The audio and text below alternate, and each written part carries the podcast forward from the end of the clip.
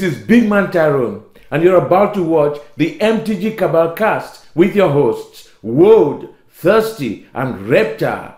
Sub to us on all your podcast networks at MTG Cabal Cast and YouTube.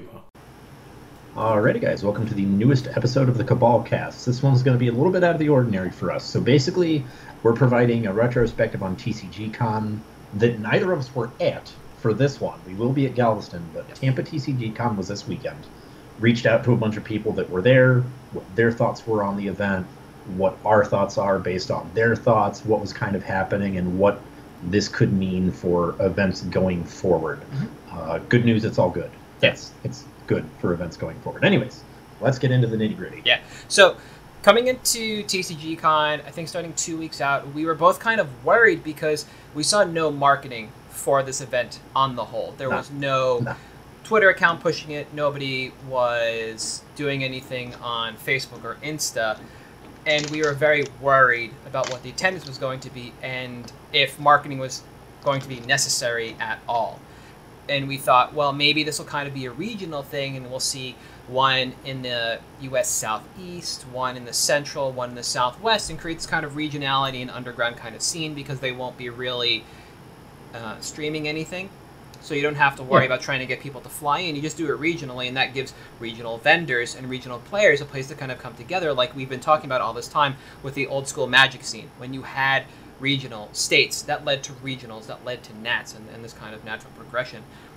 And coming into the event, we were flying like 600 tickets sold, which we heard uh, from a number of sources coming into maybe about a week out, and that number didn't really change until we started to make outreach, and that kind of concerned me because the attendee to vendor ratio was really off. We've talked about it before very early on in the cast that we the larger the ratio, the better it is for all vendors and all attendees at, at Grand Prix. And so for me to see an event like this, I'm going to equate it to kind of a, an anime con or a comic con where I'm used to close to like Yeah. probably two to three hundred uh, attendees to vendors at smaller events, and some of the bigger ones that I've been to, maybe close to like almost a thousand attendees per vendor. Yeah. And I think that's probably the best way to look at it based on the content of what's there. I mean, looking at, you know, this this was trading card game. It wasn't just a Grand Prix. It Yeah. wasn't just whatever Yu-Gi-Oh has. It wasn't just, you know, Pokemon regionals. It was kind of being more along the all-encompassing thing. So I was kind of of the same mindset that like, I really want to see a few hundred people per vendor while also understanding that's really not realistic because Yeah. at those conventions you have so much more going on than just a vendor hall. Mhm. Uh, you know, you have pop culture panels, screenings of new Uh, movies and new anime, and The art, yeah, artist alley and stuff like that. Yeah, creators and yeah, makers. and, yeah, and this didn't seem to have that. Um, so I, I was a little concerned at first, especially there was a friend of mine, um, the one I'll be at a booth with and will be at a booth with in Galveston, uh, basically posted like, "Hey, Behemoth Breaks, we're going to be at this event." Someone from Tampa, where the event was, two weeks prior to the event, said, "Wait, that's happening here." And that was kind of like concerning to me because there was no national marketing done Mhm. by TCG Con. I heard about it from a vendor. I didn't get any solicitation. You had to email them to solicit for a booth. They didn't reach out at all. Yep. And, you know, based on what we heard after the event started, like 2,500 tickets sold, like, that's basically a Grand Prix. Mhm. And that's good. But I think what's going to happen with, you know, Galveston is probably you're going to see a lot more vendors pushing it that are saying, hey, we'll be at this event. Yep. Come check us out. It's going to be great. yes, and it's close enough to a number of major airports where people are going to be able to get cheap-ish flights. Now that people know what the event is going to be like, it kind of raises the bar and the expectations, and anybody that had flight credits can turn around and look into this event and see, based on the success of what's coming out of TCG Con from all avenues, like, hey, this is actually an event I want to go to. Uh, we're about 50 days out, a little more than that from the main main event, and that's still a reasonable time frame to acquire a cheap flight and cheap lodging. So we might see Yeah. the Galveston one kind of blow the doors off. The 2,500 people I'm a lot happier with overall, especially knowing that these are people that are coming together that probably represent individuals that are interested in more than one game because as a vendor you also had to be in multiple verticals you couldn't just Yeah. be a magic vendor and get there. One of the requirements was you had to be in more than one vertical. You had to serve something else. It might not be the same for sports vendors because a lot of those guys might not do singles. They'll do seals for other stuff so it just kind of skirts it. Like whatever so you're just dedicated sports. But the average attendee seems to be interested in more than one vertical which is kind of makes that ratio that that's still a small ratio a little more savory to me because that means as an individual vendor sure i might bring two or two or three verticals but if i were to slant towards one or the other and have the other two with me i'm still probably going to make my margins by being able to go wide like i would at an anime con that kind of thing. So my my sales velo is up overall because i'm able to to diversify like that. I I think, and I believe this was something both of our contacts at the event shared was kind of that like what we'd expected to begin with was you know you mentioned Galveston blowing the doors off that this was kind of like the floodgates being opened in terms of people unloading Yep. so to speak like people just you know I I want to go to an event I want to sell I want to buy I want to get the experience of Yes. a Grand Prix I I distinctly remember I was 30 minutes outside of Detroit because I'm from the Midwest, so if it's within eight hours, I'll drive. drive yeah Driving to Grand Prix Detroit last year, 30 minutes out, Channel Fireball sends out the email, "Hey guys, we're canceling," and just drop it because I'm I fully expected we'd get at least one more Grand Prix in, and I remember that feeling, and that's part of why I'm looking forward to Galveston so much. Yep. Is you know to get back into the swing of things, and it's not just vendors, it's players, Players. as well yeah it's you know people traveling from wherever just to go to Tampa to go to this two-day event, which seems small in comparison to Grand Prix, which are you know three days, four days kind of, and they're 16 hours in the hall, Mhm. and this is a bit more scaled down. But people are hungry to do this. Yes, absolutely.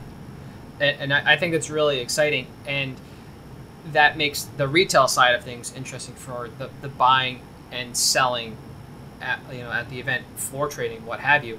If people are hungry to get out, they're hungry to uh, possibly recoup losses.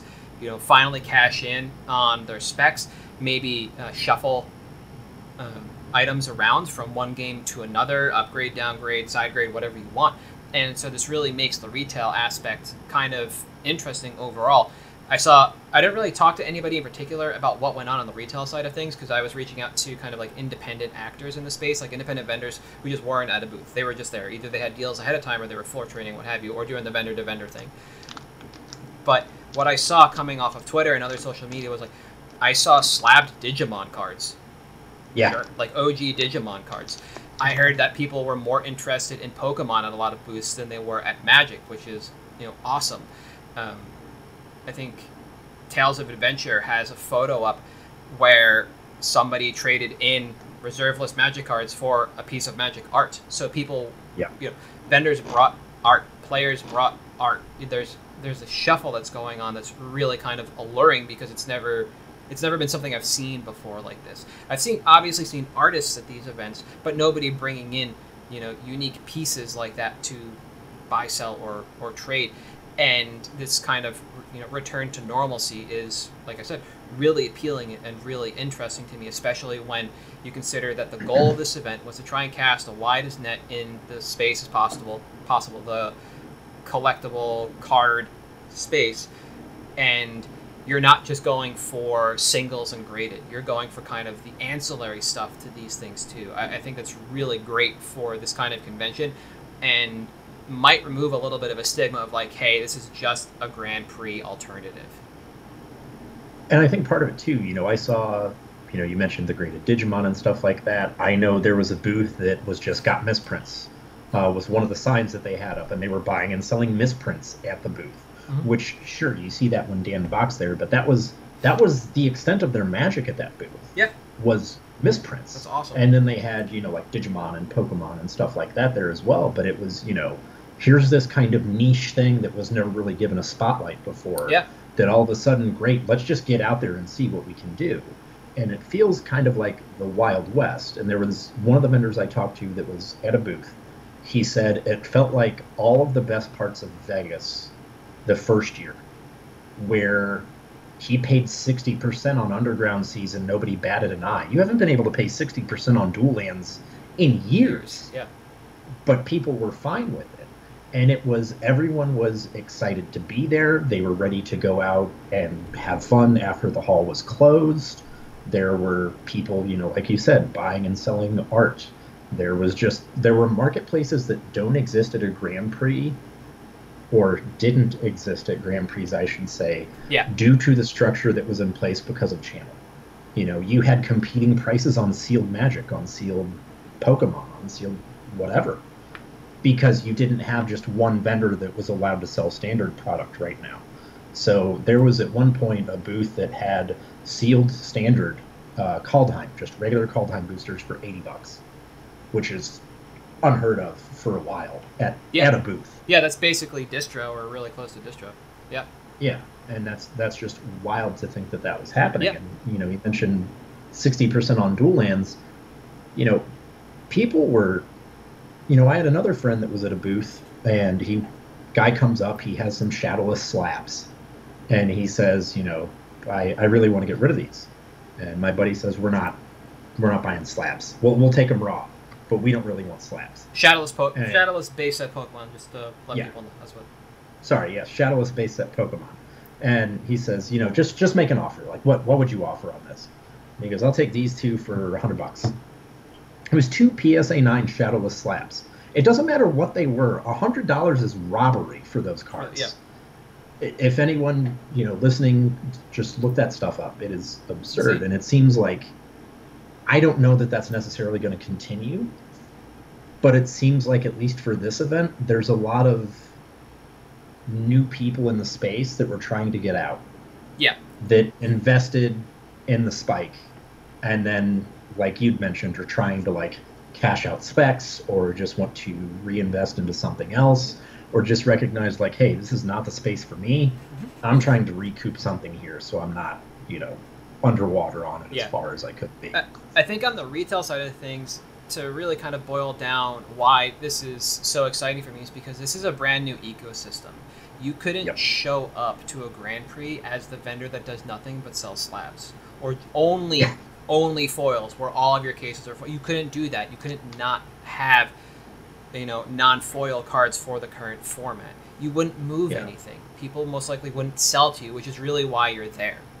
And something like this allows people to kind of cast a wider net when they're buying. If your Star City, your channel, your Troll and Toad, etc., you're not really going to want to look into misprints, for instance. So, you know, somebody rolls up with a binder of just, you know, baller factory misprints, you kind of have to balk at that because you can't move them on your website. Your audience isn't going to be interested in them. But when this creates a new ecosystem, and allows misprints to flow through social media channels like Twitter and Facebook to a vendor to then be able to represent that on prem. That's amazing.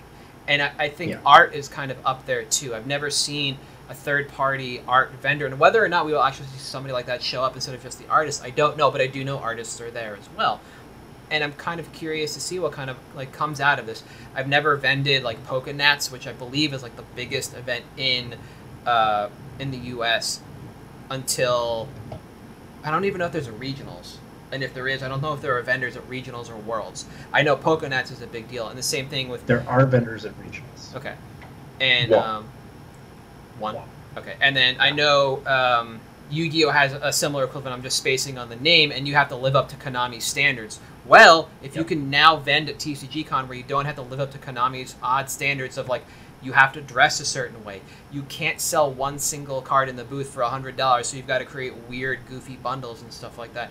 I think this is all awesome and creates a really cool and interesting space to bring you know hobbyists together. Like, Yeah. So, like I said, for the retail side of thing, like uh, I'm super happy about that. One of the things I did want to get a, a, a beat on, and we got a little bit of information about it, was events on Prem yes and uh, we knew that uh, Modern fired, and I think that's Wow. great. Uh, even before this event, like months before, when we were still in like the early stages of MH2, my expectation was actually by the time Galveston rolled around, we'd be in full swing for Modern. I, I think I said on the cast last week that's really where I expect modern to take off because we've been given enough time in the U.S. to actually come back to FNM to start playing these events again with Modern Horizons 2 just hitting Time Spiral Remastered. That's going to renew interest in Modern, and I think, you know, between now and Galveston, if you've got Modern and parts to get out of and you're able to get out of them, this is the place to go because these events are firing. They will fire. We know for the most part Texas is a modern kind of place.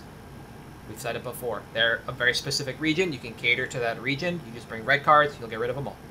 We know this. Um, other things you mentioned that you were you heard that DB Super fired. Yeah. That's Which-. Go ahead. That's awesome. Uh, Yeah. that that is a product that's similar to Flesh and Blood was like an investor bubble that I didn't think would ever happen. And personally, I've always loved the Dragon Ball card games. I think the mechanics convey the show very well. Yes. Not saying they're incredible games; they're good. Uh, but seeing that that fired was awesome because of of the events they had. That was the one that I thought was just there for show. Yep. Like, oh, we've got it, and maybe people will show up. But they had like four or five pods going at once at one point on Saturday. Yeah. So that's that's very impressive to me. I, I've never heard of that game being played outside of casual settings at an LGS or somebody's home. So that's super thrilling for me. Like much like the Transformers card game where people wanted to play in tournaments and WotC said no, we don't want that, and the players came back and said yeah, we do, and WotC said fine, here you go, here are your resources. And then the player threw the players threw their hands up and said ah fuck it. Like, Yeah. Seeing DB Super actually move forward and hold events, I think is is great. Uh, I couldn't really figure out if some of the murmurs of legacy events that I saw over the weekend were at TCGCon Tampa or not. But that does present an opportunity because you're bringing all these people together, you're bringing all these cards together. Sure, why not throw a legacy event together? In time, there are some TOs for Magic who know that they can get a vintage crowd or an old school crowd, and they'll de- they'll cater to those people. That might happen at TCGCon, but that's a little bit more to do with the marketing that we mentioned up at the top of this and you're going to have to do that ahead of time. I don't think you're just going to let you free ball a vintage or an Yeah. old school event. Legacy, on the other hand, you know, you probably don't need to do that much work for. No. You know, I'd assume uh, Pokemon fired, but that's also a game that has kind of a myriad of formats. So, you know, you have standard, you have their version of extended, and then you have basically an old school catalog to choose from. Uh, so, which I heard, old school, which is WotC era, did fire. Yep. They they it wasn't like official or anything. It was casual games going on, but there was like a self-arranged bracket for old school Pokemon, Yep. which was awesome because I know you love that format. I think it's the best Pokemon's ever been. Yep. But you know, I digress. No, uh, yeah, and it's great to see all these events running side by side. That's what I was hoping would happen. When you look at the floor plans, you see there are spaces for tables, and it's going to be really interesting because nobody really seemed to post photos of the event space. I saw a lot of vendor photos, like just you know down Yeah. vendor uh, alley, whatever, and it looked dope.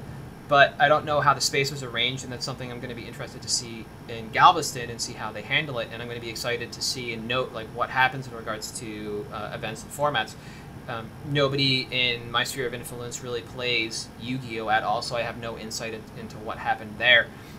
So I would assume, you know, the major card games that are advertised on TCG Con is where they're going to really focus, because it also takes a judge staff to put this stuff on. You know, Yeah.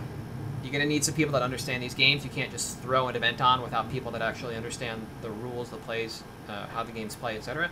So I can also see that maybe being affected by regionality. So yeah, Pokemon or another game starts to shine over the others in regards to the tournament space. I don't feel like that's a bad thing overall. All games can share, and like I said, there might be a bit of regionality to it as well, and that's where you can see the formats, you know, shift and change over time. Not being tied to an entity like WotC or Nintendo, Konami, whoever makes Dragon Ball Super, etc., and say, okay, you where they tell you what format you have to have. To me, kind of makes this a little more interesting from a player standpoint. It makes it feel a little more like a Star City Open, where the entity that's running these events really gets to choose because it's their own circuit. And at the end of the day, if these are all casual events, that's how they're firing. firing, then cool, absolutely, just jump in a pod and go, man. Like, Well, and I think that's also just good because you know when you have events like this where you have so many types of games Yep. that take place, where you have like maybe even yes a little bit of regionality because you know you go to Florida and one of the things you'll always see is the fighting game community there is insane. Uh, arcade scene is insane. So kind of an analog. Sure, there's regionality to it, but the thing is, it allows you to have both specialized and general vendors that all do well. Yeah. There were one of my friends was doing sports cards this weekend. Uh, and there were three sports vendors there, and one of them sold all of his sealed sports product to another vendor and left. And that's, you know, you hear about that happening at like Eternal Weekend and places like that. But it's something where you have vendors that aren't even operating in the space of the event that still do well. Yeah. And that's only good when you have this type of modality to it. And I hope that this becomes kind of the norm, that this is what events start to be more like as we open things back up. Don't get me wrong. I love Grand Prix or Mythic Fest, Magic Fest, whatever you want to call them.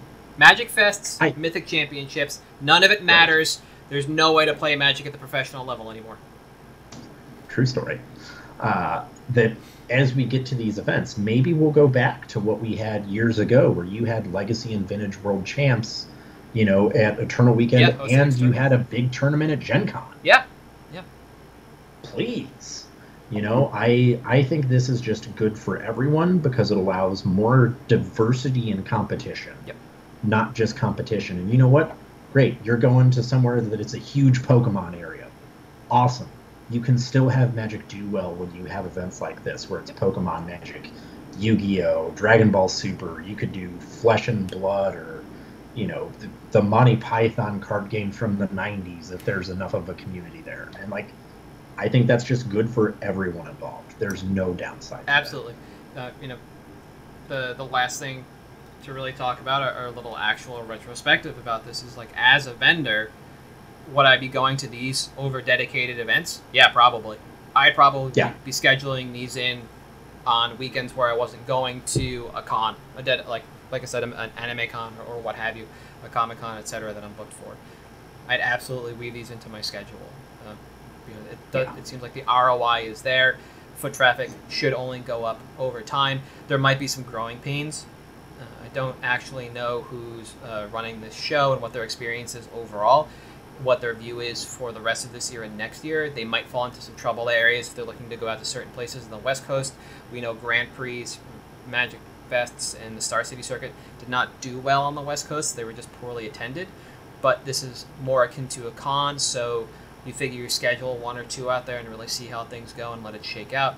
But man, I'd just let it ride. I'd I'd roll the dice on every single one of these as a vendor because it's so attractive from a finance ah. standpoint.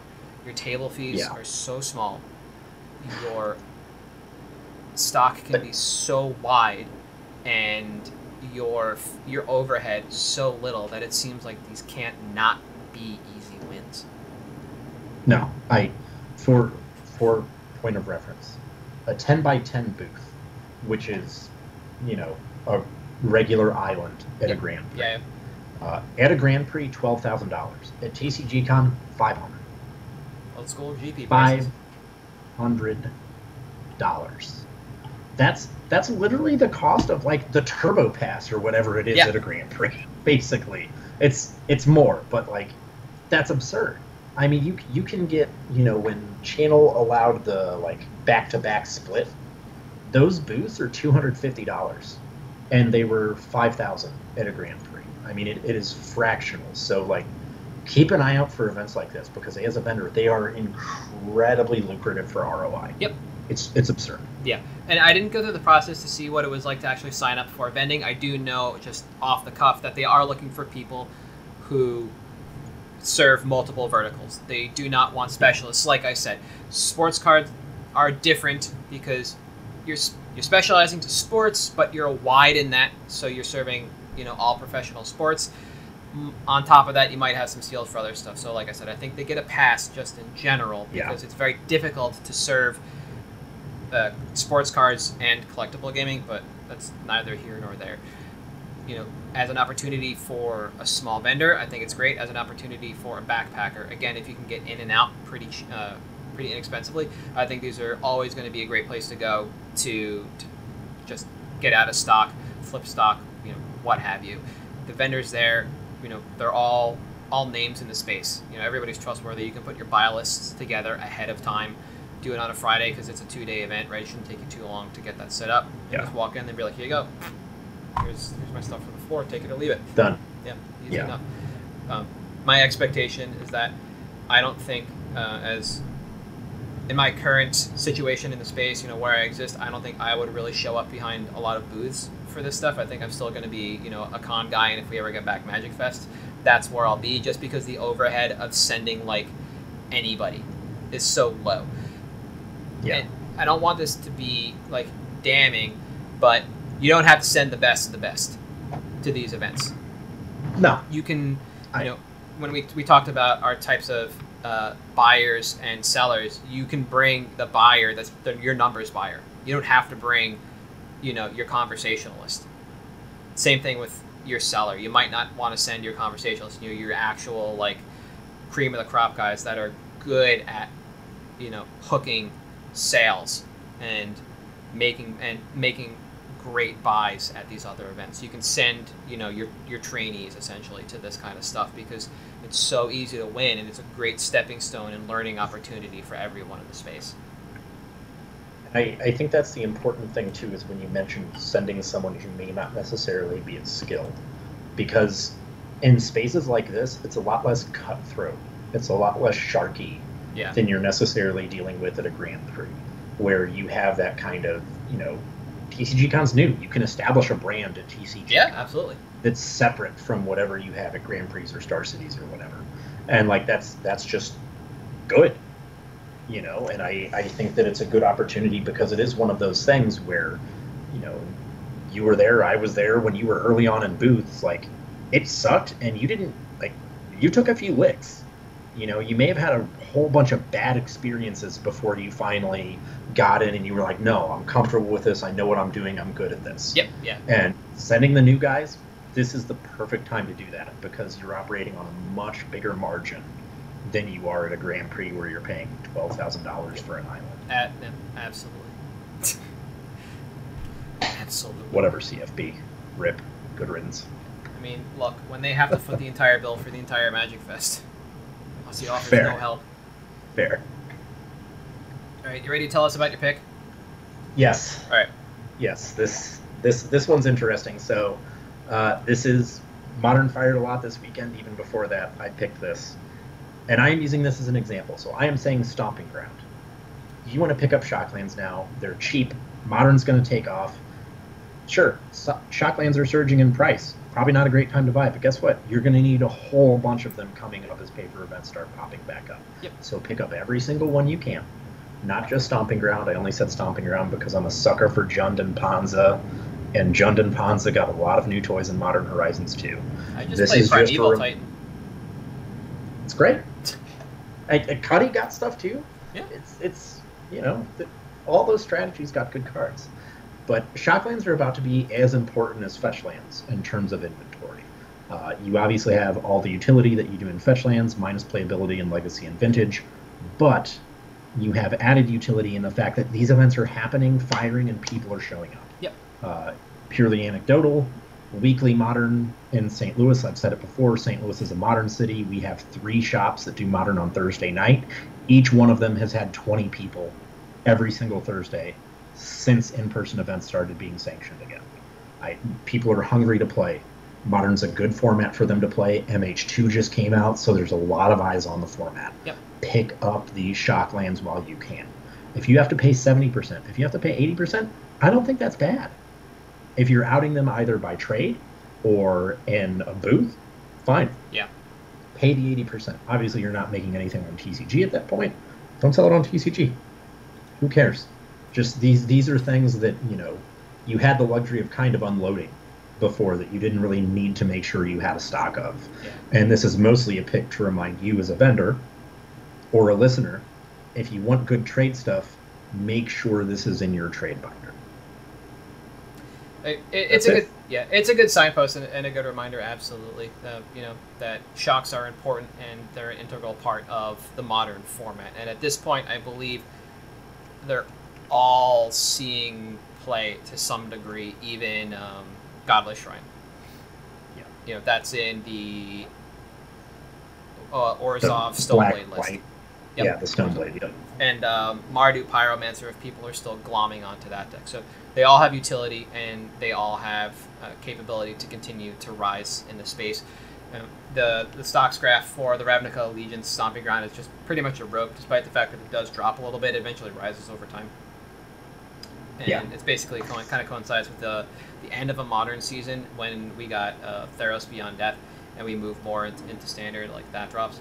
But if you just go a little further back and you look at the, the Gatecrash Stomping Ground, you can see that it it does tank after we get the announcement of new shock lands, but it does eventually recover from you know the eight dollar price back up towards ten, and it's still climbing. These things have room to grow. Will they be twenty plus dollars again? Probably not. WotC likes to reprint them every so often. So Two years, it seems like at this Yes. point. I Yep. So it does keep the the price down on them, which is great because it allows people to get into to modern, etc. But it is more about the visibility and your stock overall. Shocks are never hard to move. Even EDH players will pick up shocks. You Yeah. might not. Oh yeah. You know, I meant I called out Godless Shrine, and you can think about Sacred Foundry the same way. Those are two you probably don't want to go super deep on. You do want to do a, a bit of research. I think Stomping Ground is one of the most, uh, the easiest, one of the easiest calls to make. One of the most obvious ones. Uh, after that, Steam Vents. Yep. And then from there, you can make your own decisions. You know, you might want to buy downwards. You might want to buy in like in a, you know, in, a, in an upside down pyramid kind of thing, where you just end up with four to eight of the Mardu shocks, and you go t- Yeah. wide on or tall on the others. So I, I think this is a, a really good reminder that every now and then you do need to upcycle your stock. You do need to have presence, because again, Definitely. your margins are always there, especially if you're able to move it in person. Yeah.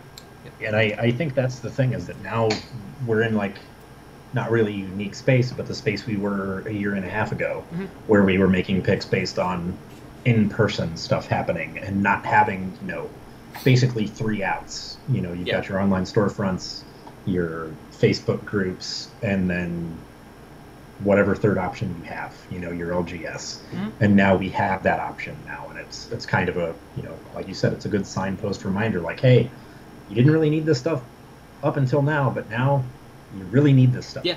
Yeah, yeah. This demand stream or you know this avenue for demand is is opening back up, and you need to be aware of that.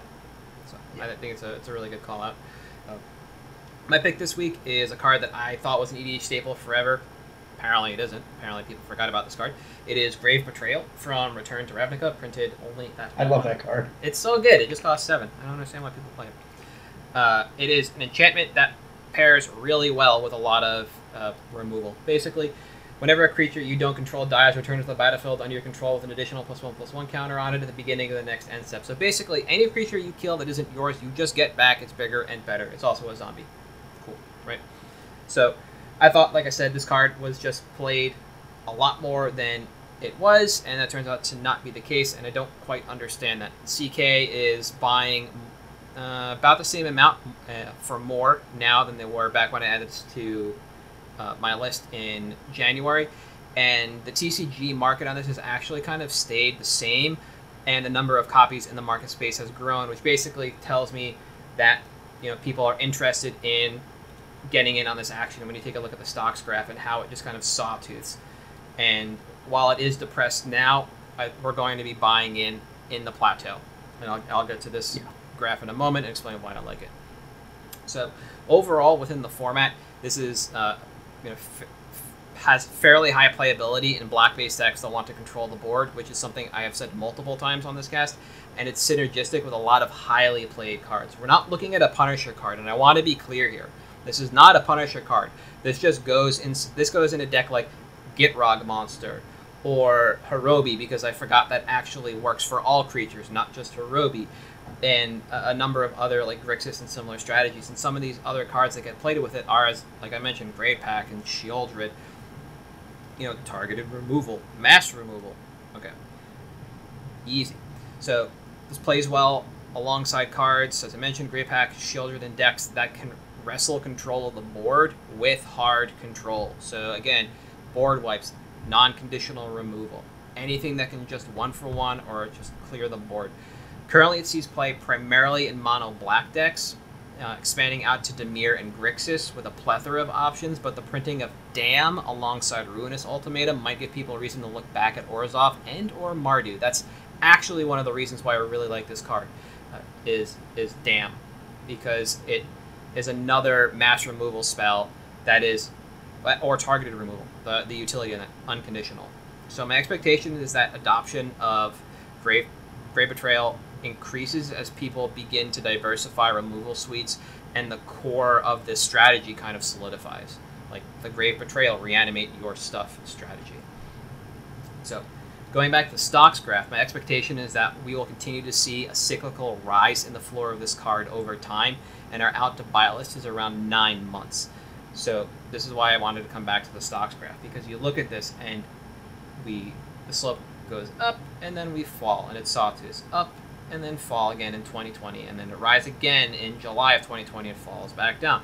Every time the floor resets, it never comes back to where it was. Okay, so we want to buy right now in the fall in the plateau. So like nine months to buy list, but trading or selling into the open market, I expect six, six months, though the return, returns won't be that great. You really have to let this one cook overall. I don't know if we're really going to see a lot of zombie related stuff coming out, which always benefits something like this, which reanimates a creature as a zombie in D&D uh, or uh, in Innistrad. So we might not get a lot of synergistic stuff that kind of pumps this up, but at the same time, we continue to get really good spells that play well alongside this. One of the interesting things, and it's, I feel like it's kind of tangential to this pick, is one of the top generals as we're fading down the list is Ghen Arcanum Weaver, which is the Mardu general. Mardu and tap, sacrifice an enchantment, return target enchantment card from your graveyard to the battlefield. Okay, cool. So you can bring back Grave Betrayal, right? You can cheat it back into play. And then Resurgent Belief from Modern Horizons 2 which is replenish on suspend, where you just return all the enchantments back to the battlefield. Hall of Heliod's generosity to cycle it back on top. Right now, this stuff seems kind of tangential to Grave Betrayal on the whole, but I think this is a lot to do with the fact that these strategies aren't solidified yet. We just got a bunch of brand new cards in the last couple sets, and now Grave Betrayal gets a bunch of new looks. And so that's why I like that Sawtooth draft because right now we're in that downfall. We're, we're sliding down in terms of price, and this is where I would buy in. I, I think the interesting thing about this too is that those this is an example of one of those cards that benefits tangentially from these cards, and those cards will tangentially benefit from Grave Betrayal because I would expect that the first time we get a zombie card that interacts well with this, mm-hmm. those other cards also see a bump. Yep. And it's it's good because it's one of those things that all right, well, when that zombie card gets played, people are going to be looking not just for Grave Betrayal but the other cards, and when they're looking for the other cards, they're also looking for Grave Betrayal. So it's like a card away basically from just having a ton of eyes on it, and that's one of the reasons that I like this pick a lot because it does satisfy so many different areas mm-hmm. of like not just hitting eyes, it hits the casual, it hits the EDH, and it hits the design theme they're going with. Yep. Because we are getting a lot of this enchantment matters stuff all of a sudden. Yes, yeah, that, that that's a good call out too. Between Ghen the Resurgent Belief and the rest of the the Hui that was printed in Modern Horizons 2, the reprinting of Hall of Generosity, we got we do get a lot of these ancillary looks, and it, it is really interesting to see right now if people do move in in droves to this card. I, like I said, I really don't think that's the case. I wouldn't be surprised though, because what was surprising to me was how underplayed and underserved this card is and can be. It doesn't take much to power this out between Cabal Coffers and Urborg. And we just got a reprinting of Cabal Coffers, and people are moving in on that card. It's thirty dollars right now. That's one third of the price it used to be. You know, so yeah. a lot of these cards that might have been prohibitive to something like this also open up opportunity for people to move in and say, okay, now that I can afford my coffers and I can play a lot of this, you know, big dirtily, you know, strategy, I'm going to. So yeah, I think it presents real opportunity time. Thank you. Um, but I think that is going to do it for this week, everybody. So we will be back next week. and you can find MTG Cabalcast on Patreon, on YouTube, and on Facebook or Twitter. We're at MTG Cabalcast there. The actual audio podcast, ah, there we go, is on Apple Podcasts, Google Podcasts, Spotify, Stitcher, Audible. And if you want to reach us individually on Twitter, I am at Halt, I am Reptart. You are. At Thirsty Sizzler. We'll see you next week.